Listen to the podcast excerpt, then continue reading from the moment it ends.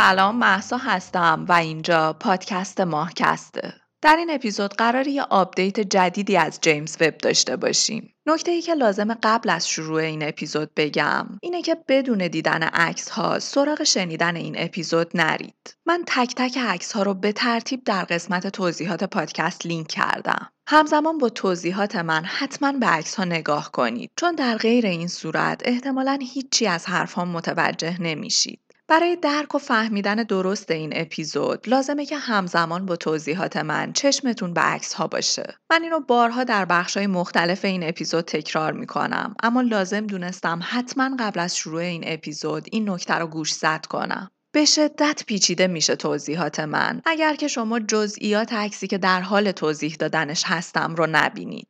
همونطور که میدونید در فصل دوم ماهکست دو اپیزود ویژه در رابطه با این تلسکوپ داشتیم که یکیش مربوط به معرفی و نحوه کار این تلسکوپ بود و اپیزود دیگه در رابطه با اون پنج عکس اولی بود که جیمز وب از نقاط مختلف کیهان برامون به ثبت رسوند. اپیزودی که امروز قراره بشنوید یه جورایی دنباله‌ای از اون دو اپیزود و آپدیتی از اتفاقات مهمی که این تلسکوپ طی یک سال گذشته رقم زده. هرچند که ما هر چقدر هم که سری باشیم اما به سرعت این تلسکوپ نمیرسیم، چون تو همین مدت کوتاهی که من در حال جمع‌آوری مطالب و ضبط این اپیزود بودم دست کم پنج شش تا خبر جدید مهم از وب منتشر شد. ولی برای اینکه این اخبار مهم را از دست ندیم من این تایملاین رو حفظ کردم. پس با اینکه الان قرار آپدیتی از جیمز وب رو بشنوید، ولی اطلاعات عقب‌تر از دستاوردهای یک ماه اخیر این تلسکوپن. من قطعاً اپیزودهای ویژه جیمز وب رو مدام در این فصل خواهم داشت و اطلاعات رو مدام به روز می‌کنم براتون.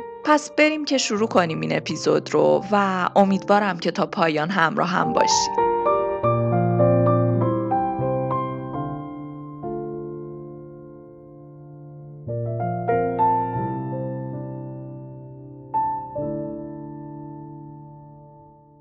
یکی از اتفاقات جذابی که همین اواخر جیمز وب برامون رقم زد در ششم مارس بیست بیست و سه این بود که در یک تصویر یک کهکشان رو سه بار در زمانهای مختلف به همون نشون داد. یعنی در واقع ما داریم به یک تصویر نگاه میکنیم اما یک کهکشان رو در سه نقطه این تصویر میبینیم، در حالی که هر کدوم از این سه نقطه مربوط به زمانهای مختلفی از عمر این کهکشانه. دیوونه کننده است. این اتفاق چطور میفته؟ من در دو اپیزود ویژه جیمز وبی که در فصل قبل داشتم نحوه کار این تلسکوپ رو توضیح دادم. اینکه چرا و چطور این اتفاق میفته در اون دو اپیزود توضیح داده شده. اما اگه اینجا بخوام به طور خلاصه توضیحش بدم، هر جسمی، حتی خود شما، الان در بافت فضا زمان اطراف خودت قرار داری. شبیه به یک توپ پینگ پونگ سبکی که پرتش میکنیم روی سطح آب و اون توپ هم یه خورده آب رو خم میکنه به سمت پایین. شما هم همین الان شبیه به اون توپ داری فضا زمان اطراف خودت رو خم میکنی به سمت پایین. مثال من در فصل قبل این بود که فرض کنید پارچه ای رو از چهار طرف نگه میداریم و توپی رو پرت میکنیم وسط این پارچه. چیزی که اتفاق میفته اینه که پارچه به سمت پایین کشیده میشه. هر جرمی در فضا این کار رو با بافت فضا زمان میکنه. سیارات فضا زمان رو دچار خمیدگی میکنن. ستاره ها چون بزرگترن بیشتر فضا زمان رو خم میکنن. کهکشان ها به دلیل عظمتشون خیلی بیشتر این کار رو انجام میدن. خوشه های کهکشانی که کهکشان های بسیار زیادی رو در خودشون جا دادن خیلی بیشتر. اما تصور ما اینه که سیاه‌چاله ها اون قدری عظیمن که یه جورایی بافت فضا زمان رو سوراخ میکنن با اون میزان دیوونه کننده از جرم و گرانشی که دارن.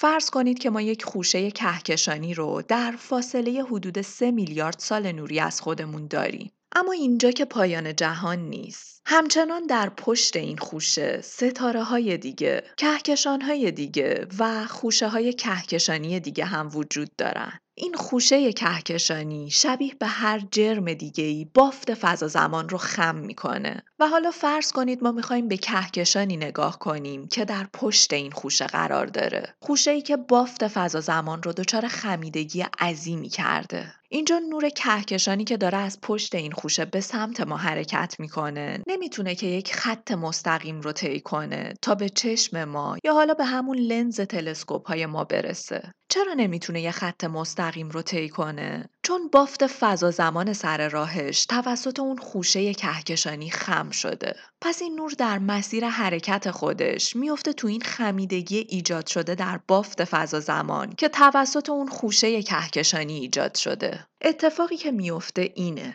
عظمت این خوشه کهکشانی باعث شده این نور عظیم منتشر شده از کهکشان از مسیرهای مختلفی به ما برسه. در واقع ما داریم از خمیدگی بافت فضا زمان حرف میزنیم. نور میتونه از هر جای این خمیدگی عبور کنه و بهمون برسه. مسیرهایی که متفاوتن با هم. پس شاید که نقطه آغاز این مسیر یکسان باشه، اما مسیرها متفاوتن و مسیرهایی که فوتون‌های نور منتشر شده از اون کهکشان طی می‌کنن تا به ما برسن، مسیرهای متفاوتیه و قاعدتاً زمان متفاوتی هم سپری میشه برای هر کدوم از این فوتون‌ها که مسیرهای متفاوتی رو برای رسیدن به ما انتخاب کردن.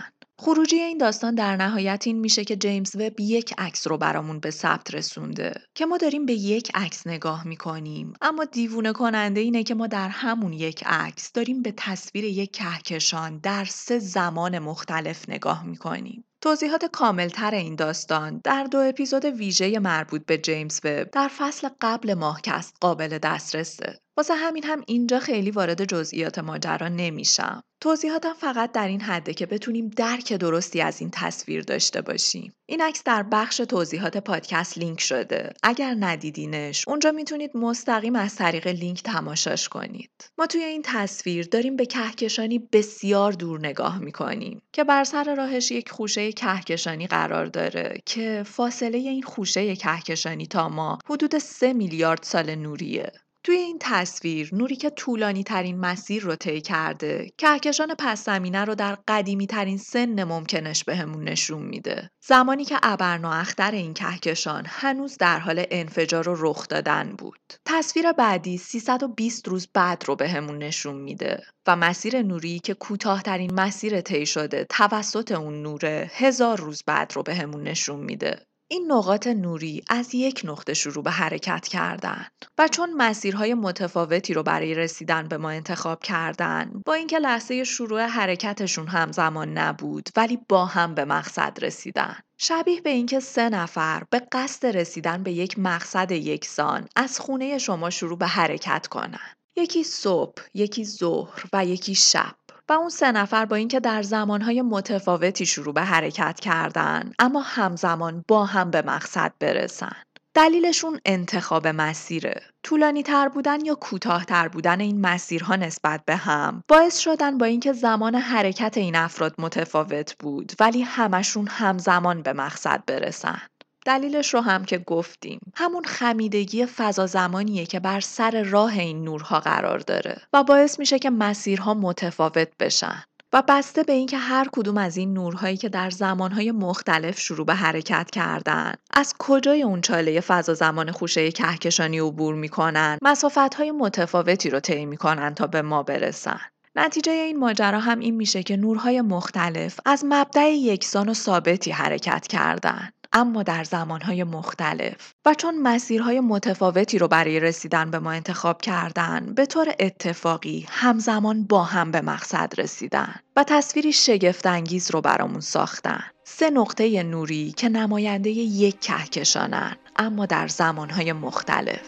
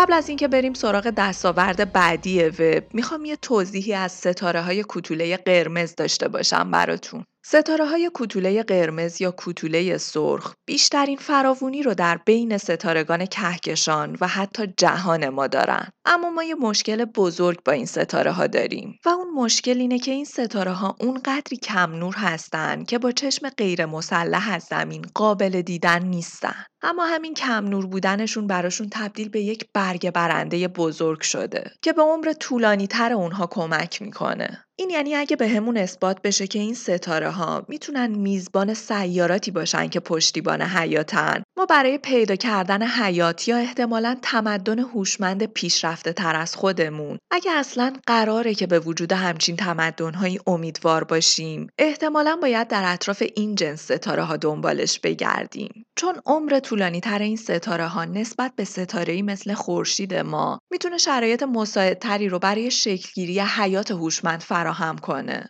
چون دوره حیاتی که ایجاد میکنه طولانی تره، به دلیل عمر طولانی تر خود ستاره. ایده دانشمندان اینه که فکر میکنن که از سی ستاره نزدیک به زمین بیست تاش کوتوله قرمزن. حتی نزدیکترین ستاره به خورشید ما، یعنی پروکسیما قنطورس، هم یک کوتوله قرمزه. فقط این نکته رو هم بگم که تفاوت بین کوتوله قرمز و کوتوله قهوه‌ای در اینه که ستاره‌های کوتوله قهوه‌ای اصلاً روشن نمیشن. یعنی اون کارخونه همجوشی هیدروژنشون اصلاً شروع به کار نمیکنه. واسه همین هم ما ستاره‌های کوتوله قهوه‌ای رو با عنوان ستاره‌های شکست خورده میشناسیم. تفاوت این ستاره‌ها با ستاره‌های کوتوله قرمز در اینه. چون ستاره‌های کوتوله قرمز روشن میشن، اما با یه سیستم قناعت‌طوری کار میکنن.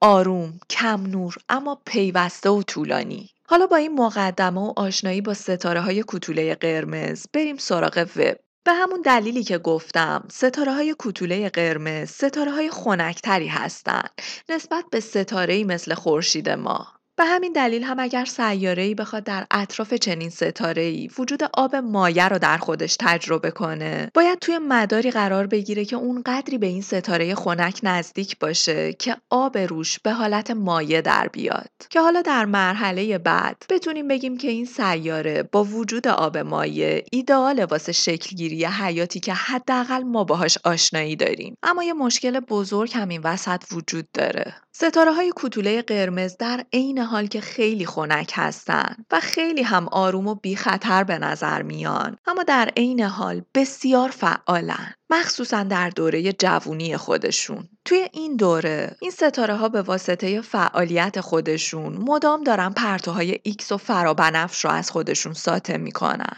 پرتوهای مخربی که در صورت زیاد نزدیک بودن سیاره به ستاره میتونن جو سیاره رو به راحتی نابود کنن.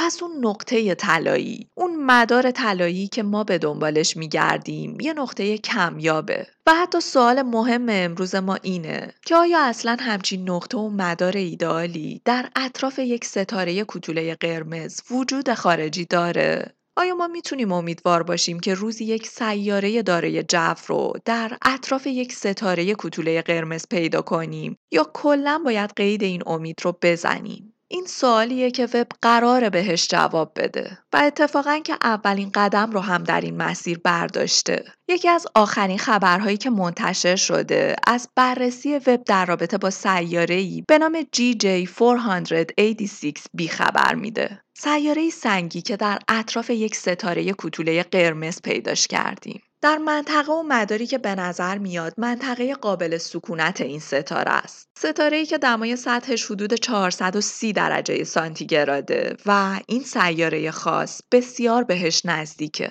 اما نکته جدید و قابل توجه برای ما که دستاورد وب پیدا شدن بخار آب توی این منطقه است. مشکل ما اینجاست که چون فاصله این ستاره و سیاره با هم بسیار کمه، هنوز نتونستیم اینو دقیق بفهمیم که این بخار آب موجود در اون منطقه مربوط به خود ستاره است یا سیاره. ما هنوز نتونستیم این تفکیک رو انجام بدیم. اما اگه معلوم بشه که این بخار آب مربوط به سیاره است، ما جواب اون سوال مهم خودمون رو پیدا کردیم که میتونیم به پیدا شدن سیارات پشتیبان حیات در اطراف کتوله‌های قرمز امیدوار باشیم. کتوله‌های قرمزی که بیشترین فراوانی رو در بین ستاره‌های جهان ما دارن. اگر که این بخار آب مربوط به سیاره باشه، این به این معنیه که این سیاره دارای جوه. ما تا به امروز بخار آب رو در بسیاری از سیارات فراخورشیدی گازی پیدا کرده بودیم، اما تا به امروز و تا قبل از وب هرگز نتونسته بودیم بخار آب رو در جو یک سیاره سنگی پیدا کنیم. اما با تمام این توضیحات، تیم تحقیقاتی روی این موضوع همچنان احتمال اینکه این بخار آب مربوط به خود ستاره باشه رو بالا میدونن، چون بر روی ستاره نقاط سردی وجود داره که ممکنه اون بخار آب مربوط به اون نواحی باشه. این در حالیه که در لکه‌های خورشیدی و نقاط سردتر خورشید خودمون هم بخار آب وجود داره. اما اونچه که مهمه، یعنی نیمه پر این دیوان، اینه که ما بخار آب رو در اون منطقه پیدا کردیم. در اطراف سیاره‌ای که حدود سی درصد از زمینمون بزرگتره و سه برابر زمین جرم داره. این یعنی ما با سیاره‌ای سنگی طرفیم، شبیه به زمین، که برخلاف زمین جاذبه‌ای قوی تر داره. این سیاره در مدت زمانی کمتر از یک و نیم روز زمینی به دور ستاره خودش میچرخه و انتظار میره که این سیاره در قفل گرانشی گرفتار باشه. یعنی به طور دائم یک سمتش روزه و یک سمتش شب.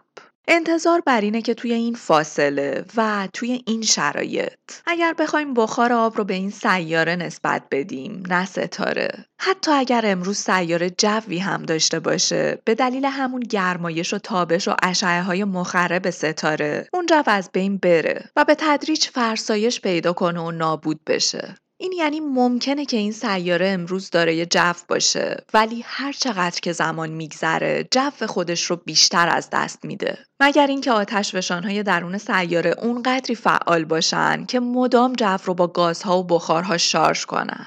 به هر حال تحقیقات ادامه داره. تیم تحقیقاتی از ابزارهایی حرف زدن که این قابلیت رو دارن اینو برامون روشن کنن که این بخار آب و منشأش دقیقاً از کجاست. امیدوارم که خیلی زود جواب این سوال رو پیدا کنیم و من توی آپدیت بعدی جیمز وب اطلاعات تکمیلیش رو براتون بگم.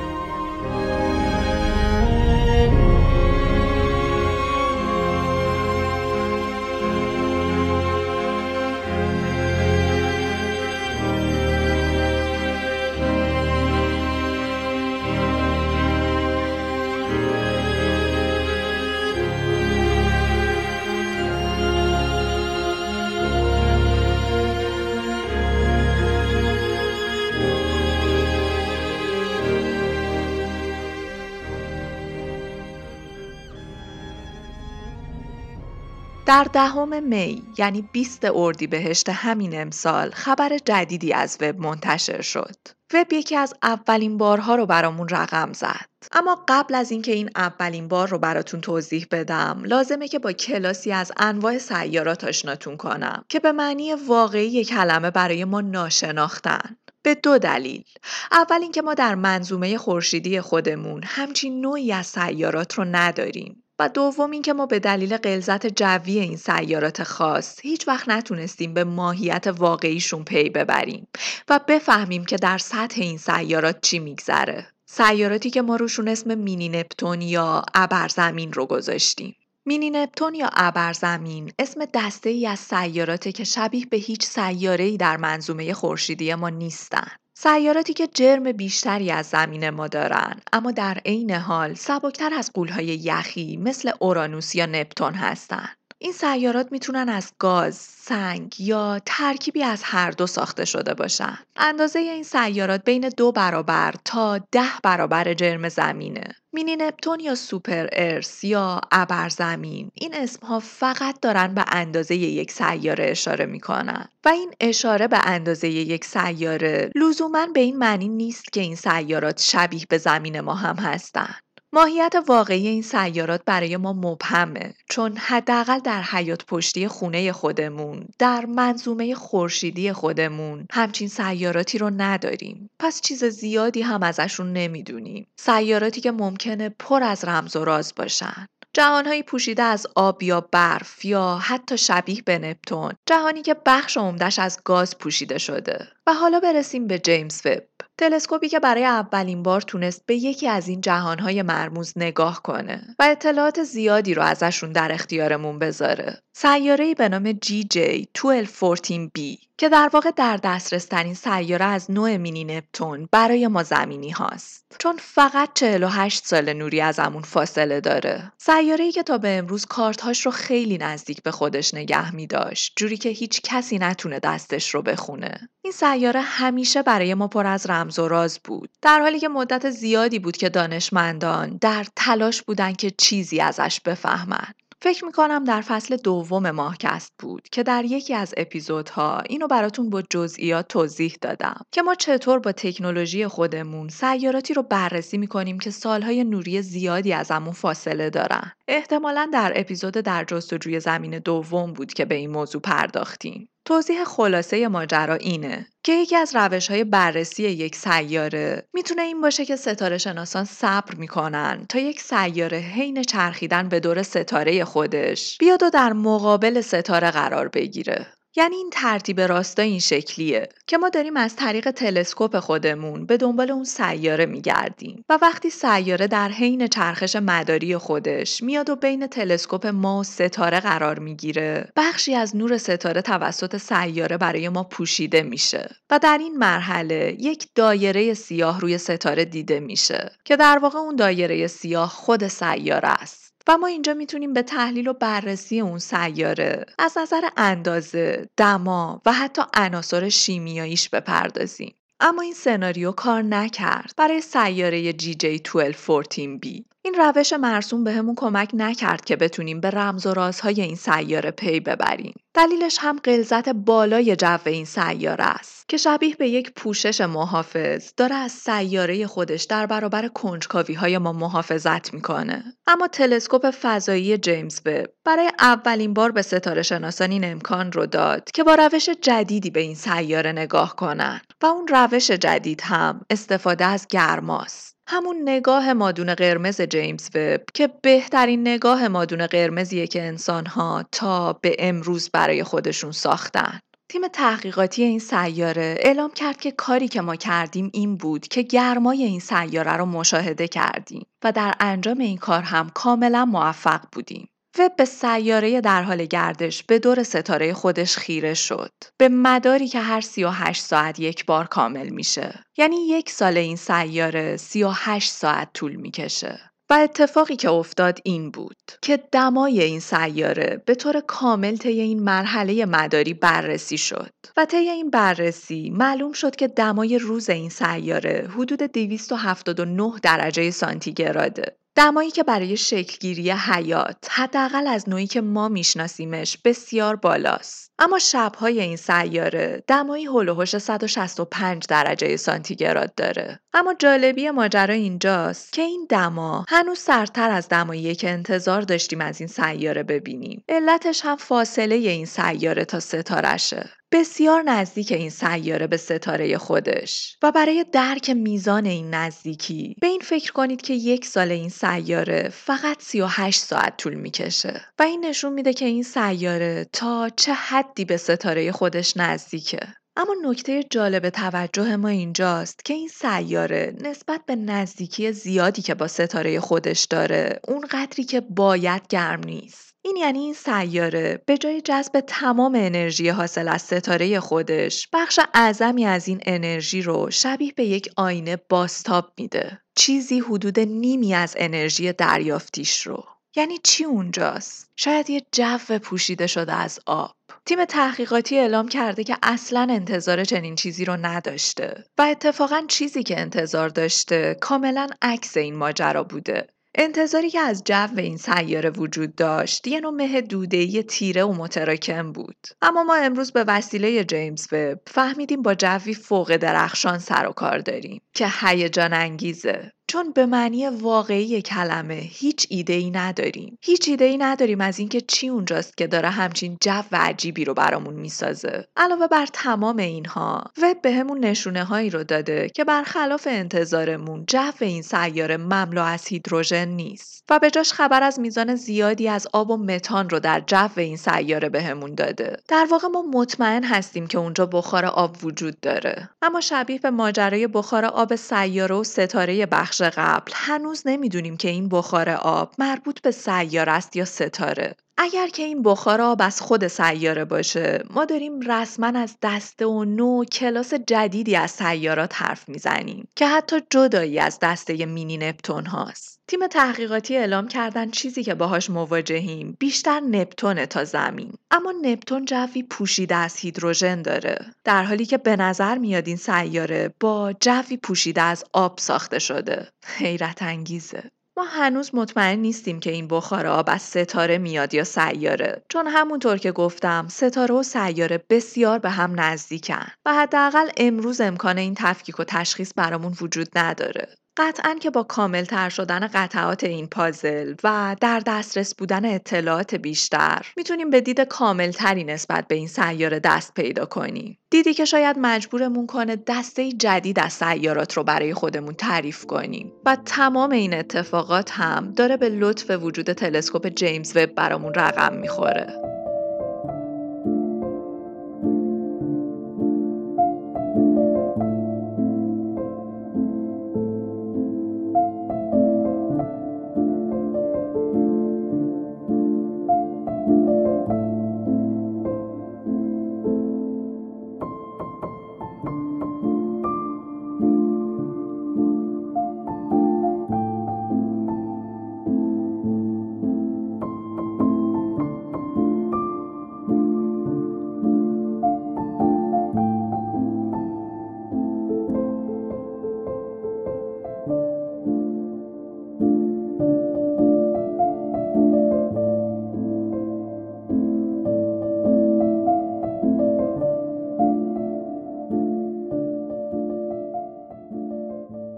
یکی از عکس‌های جدیدی که جیمز وب برامون به ثبت رسوند، عکسی از سردترین سیاره منظومه ما، یعنی اورانوسه. اورانوس هفتمین سیاره منظومه ماست و البته اولین سیاره‌ای که با تلسکوپ کشف شد. یکی دیگه هم بگم، سومین سیاره بزرگ منظومه ماست. یکی از ویژگی‌های جذاب در رابطه با اورانوس اینه که این سیاره با چشم غیر مسلح هم قابل دیدنه، اما به دلیل مدار و حرکت کندش به راحتی میتونه با یک ستاره اشتباه گرفته بشه. نکته مهم دیگه در رابطه با اورانوس اینه که شبیه به زحل دور خودش حلقه داره، اما ویژگی جالبتر در رابطه با این سیاره اینه که اورانوس کج شده.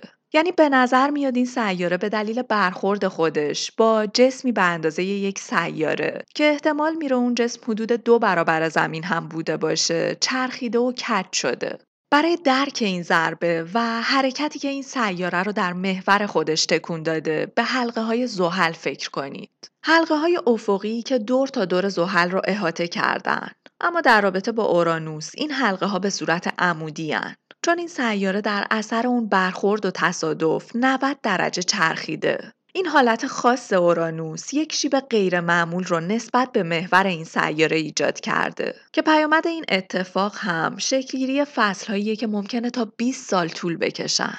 این در حالیه که اورانوس برای طی کردن مدار خودش به دور خورشید به هشتاد و چهار سال زمان نیاز داره. این یعنی یک سال اورانوسی هشتاد و چهار سال زمینیه. در رابطه با اورانوس میشه خیلی چیزا گفت. اورانوس در واقع سیاره ناشناخته منظومه ماست. سیاره‌ای که از نظر نوع سیاره کلاسش با سیارات دیگه منظومه ما متفاوته و ما هنوز درک درستی ازش نداریم. امیدوارم که یه روز فرصتی بشه که یک اپیزود ویژه رو در رابطه با اورانوس داشته باشیم تا جزئیات جذابش رو براتون تعریف کنم. اما اونچه که در رابطه با این سیاره مهمه ناشناخته های ماست. سیاره‌ای که به دلیل دور بودنش از ما ما هنوز اطلاعات بسیار کمی رو در رابطه باهاش داریم و جزئیات زیادی رو نسبت به مثلا مریخ و زهره ازش نمیدونیم. ترکیب این سیاره برای ما ناشناخته است، اما به نظر میاد که این سیاره میتونه سیاره یخی باشه. یخ‌های تشکیل شده از آب، آمونیاک و متان.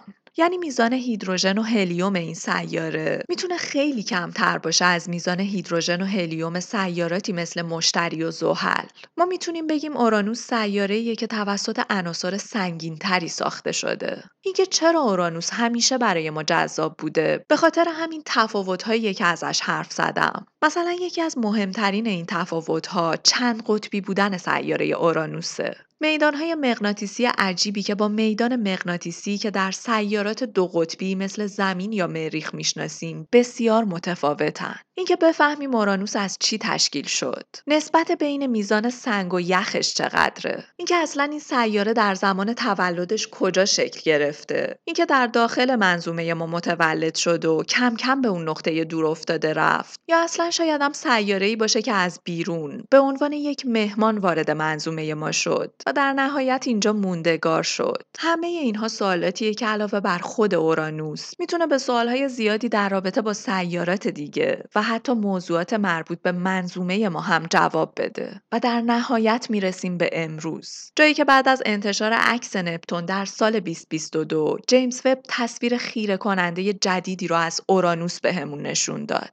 سیاره‌ای که دارای حلقه‌های دراماتیک و جوی درخشانه. وویجر دو وقتی که به اورانوس نگاه کرد بهمون یک توپ جذاب سبزابی رو نشون داد، اما امروز ما میتونیم با نگاه مادون قرمز و با جزئیات بیشتری تماشاش کنیم، جزئیاتی که بهمون نشون میده جو این سیاره چقدر فعال و پویاست. ما در سمت راست تصویری که وب بهمون از اورانوس نشون داده یک درخشندگی گسترده رو میبینیم. عکسش رو در قسمت توضیحات پادکست میذارم براتون. همزمان با توضیحات من میتونید بهش نگاه کنید. این درخشندگی گسترده و جذاب در واقع قطب این سیاره است که به دلیل اون ضربه و جابجا شدن سیاره در مدار خودش الان افتاده اینجا و چون الان به سمت خورشیده اینطور میدرخشه.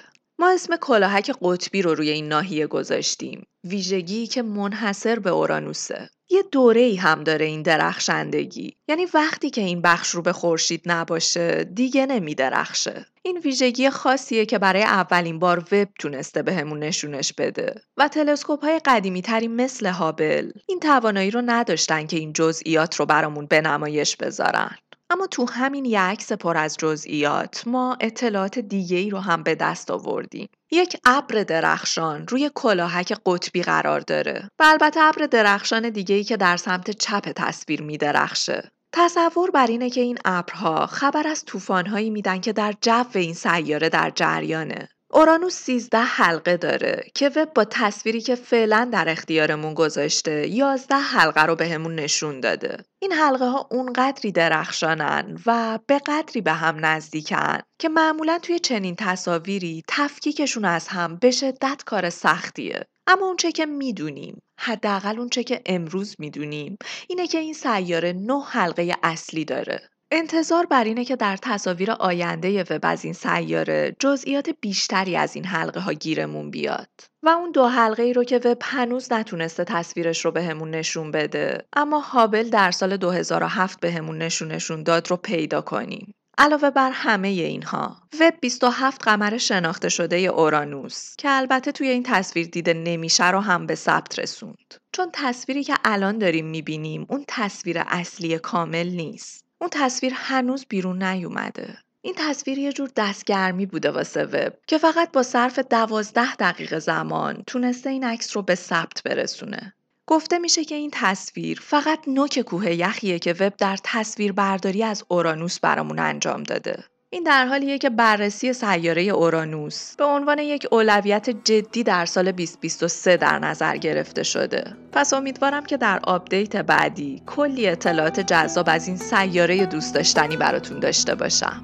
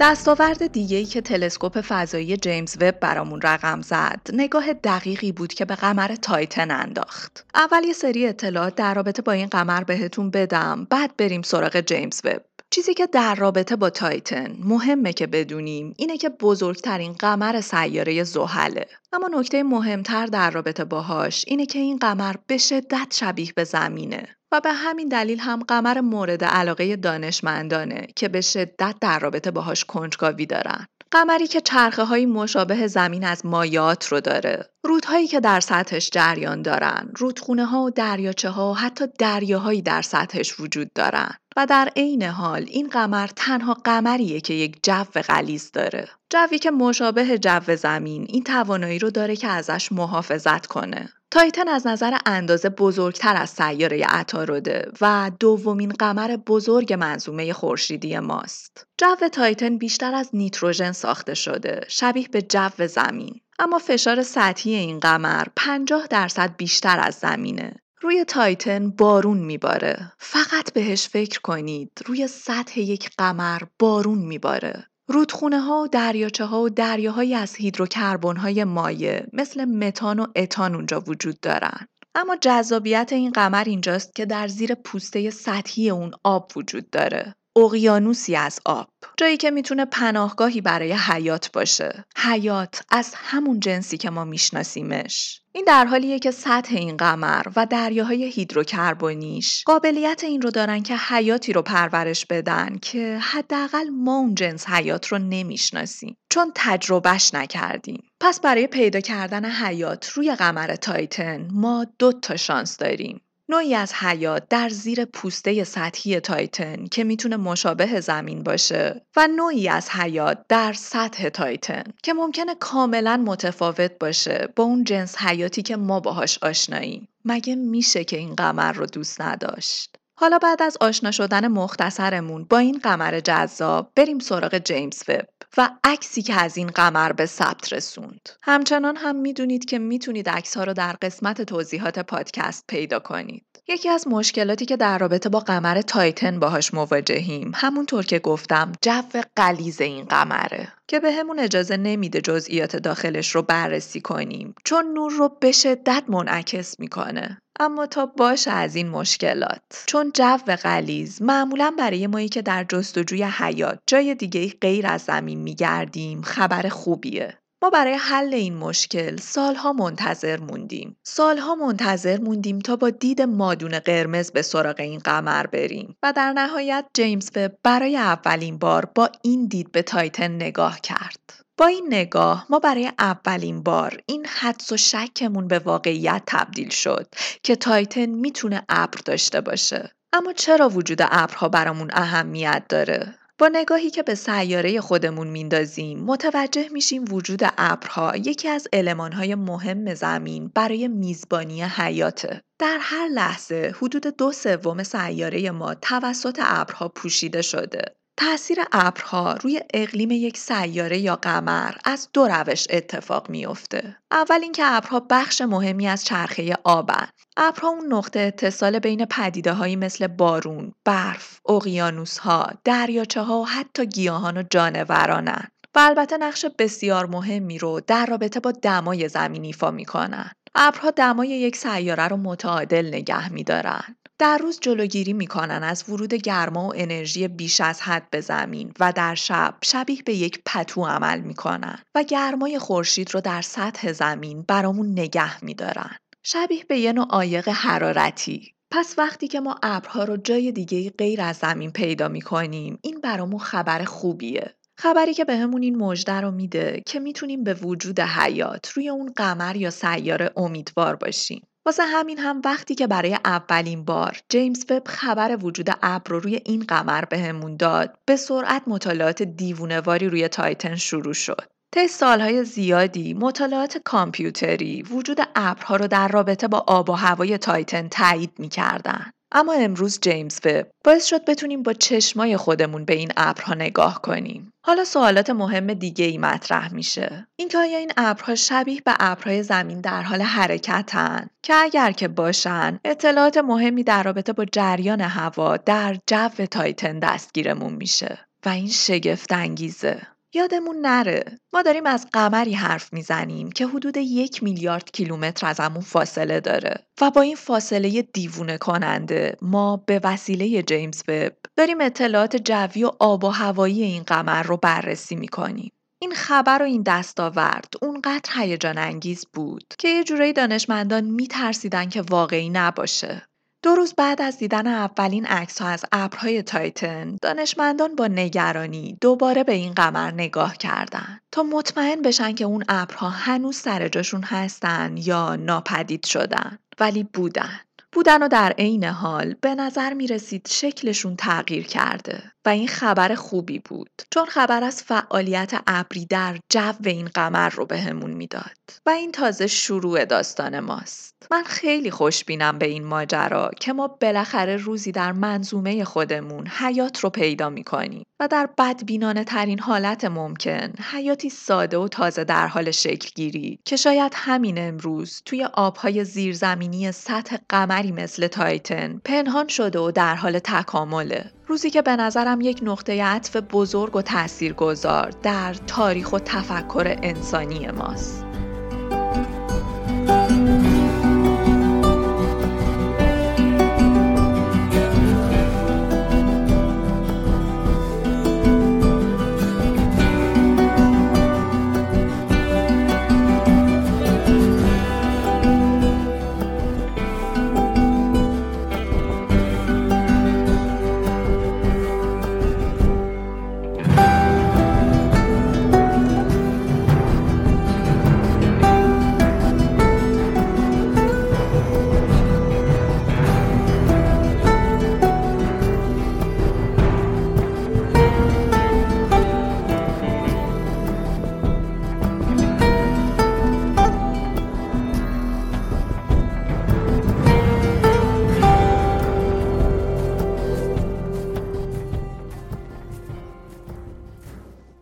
ممنون که تا پایان همراه بودید. تک تک این عکس ها رو میتونید در قسمت توضیحات پادکست پیدا کنید. منابع این اپیزود هم در قسمت توضیحات پادکست لینک شدن. همینجوری خیلی بیدلیل پیشنهاد میکنم که قسمت سوم از فصل ششم سریال بلک میره رو تماشا کنید.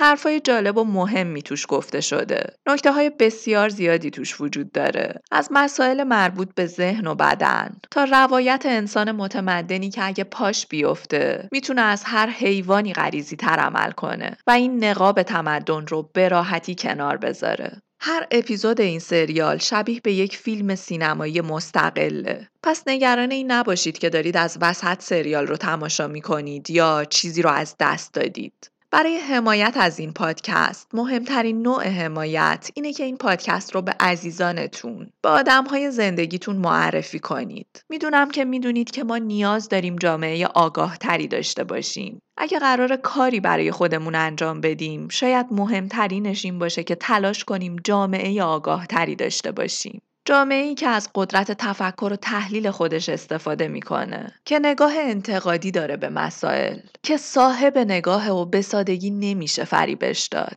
و نمیشه به سادگی تبدیلش کرد به یک عروسک خیمه شب بازی. برای حمایت مالی از این پادکست و مشارکت در هزینه‌های تولید و ادامه این راه، همراهان داخل ایران میتونن از طریق لینک هامی باش و همراهان خارج از ایران از طریق لینک پیپال این کار رو انجام بدن. ممنون که تا پایان همراه بودید. خوب باشید و تا به زودی بدرود. شازده کوچولو یه گل قشنگ توی کهکشون دلتنگته. شازده کوچولو اومدی چرا فکر کردی دلا همرنگته.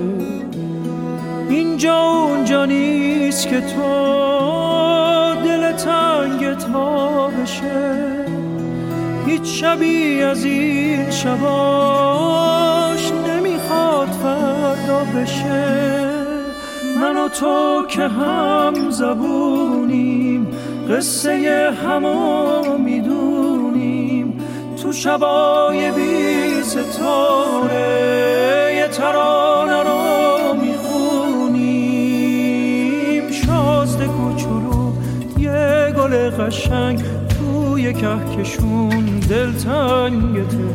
شازده کوچولو آمدی چرا فکر کردی دلا هم رنگته، اومدی چی کار کنی، اومدی که چی بشه، همه پر رنگ و ریا دل اسیر کی بشه، من و تو که هم زبونیم قصه همو میدونیم، تو شبای بی ستاره یه ترانه رو میخونیم، شازده کوچولو دنیا بی رحمه، این زمین پر از غم با درده، دلمون تنگه دستمون سنگه، همه حرفمون بازی و رنگه،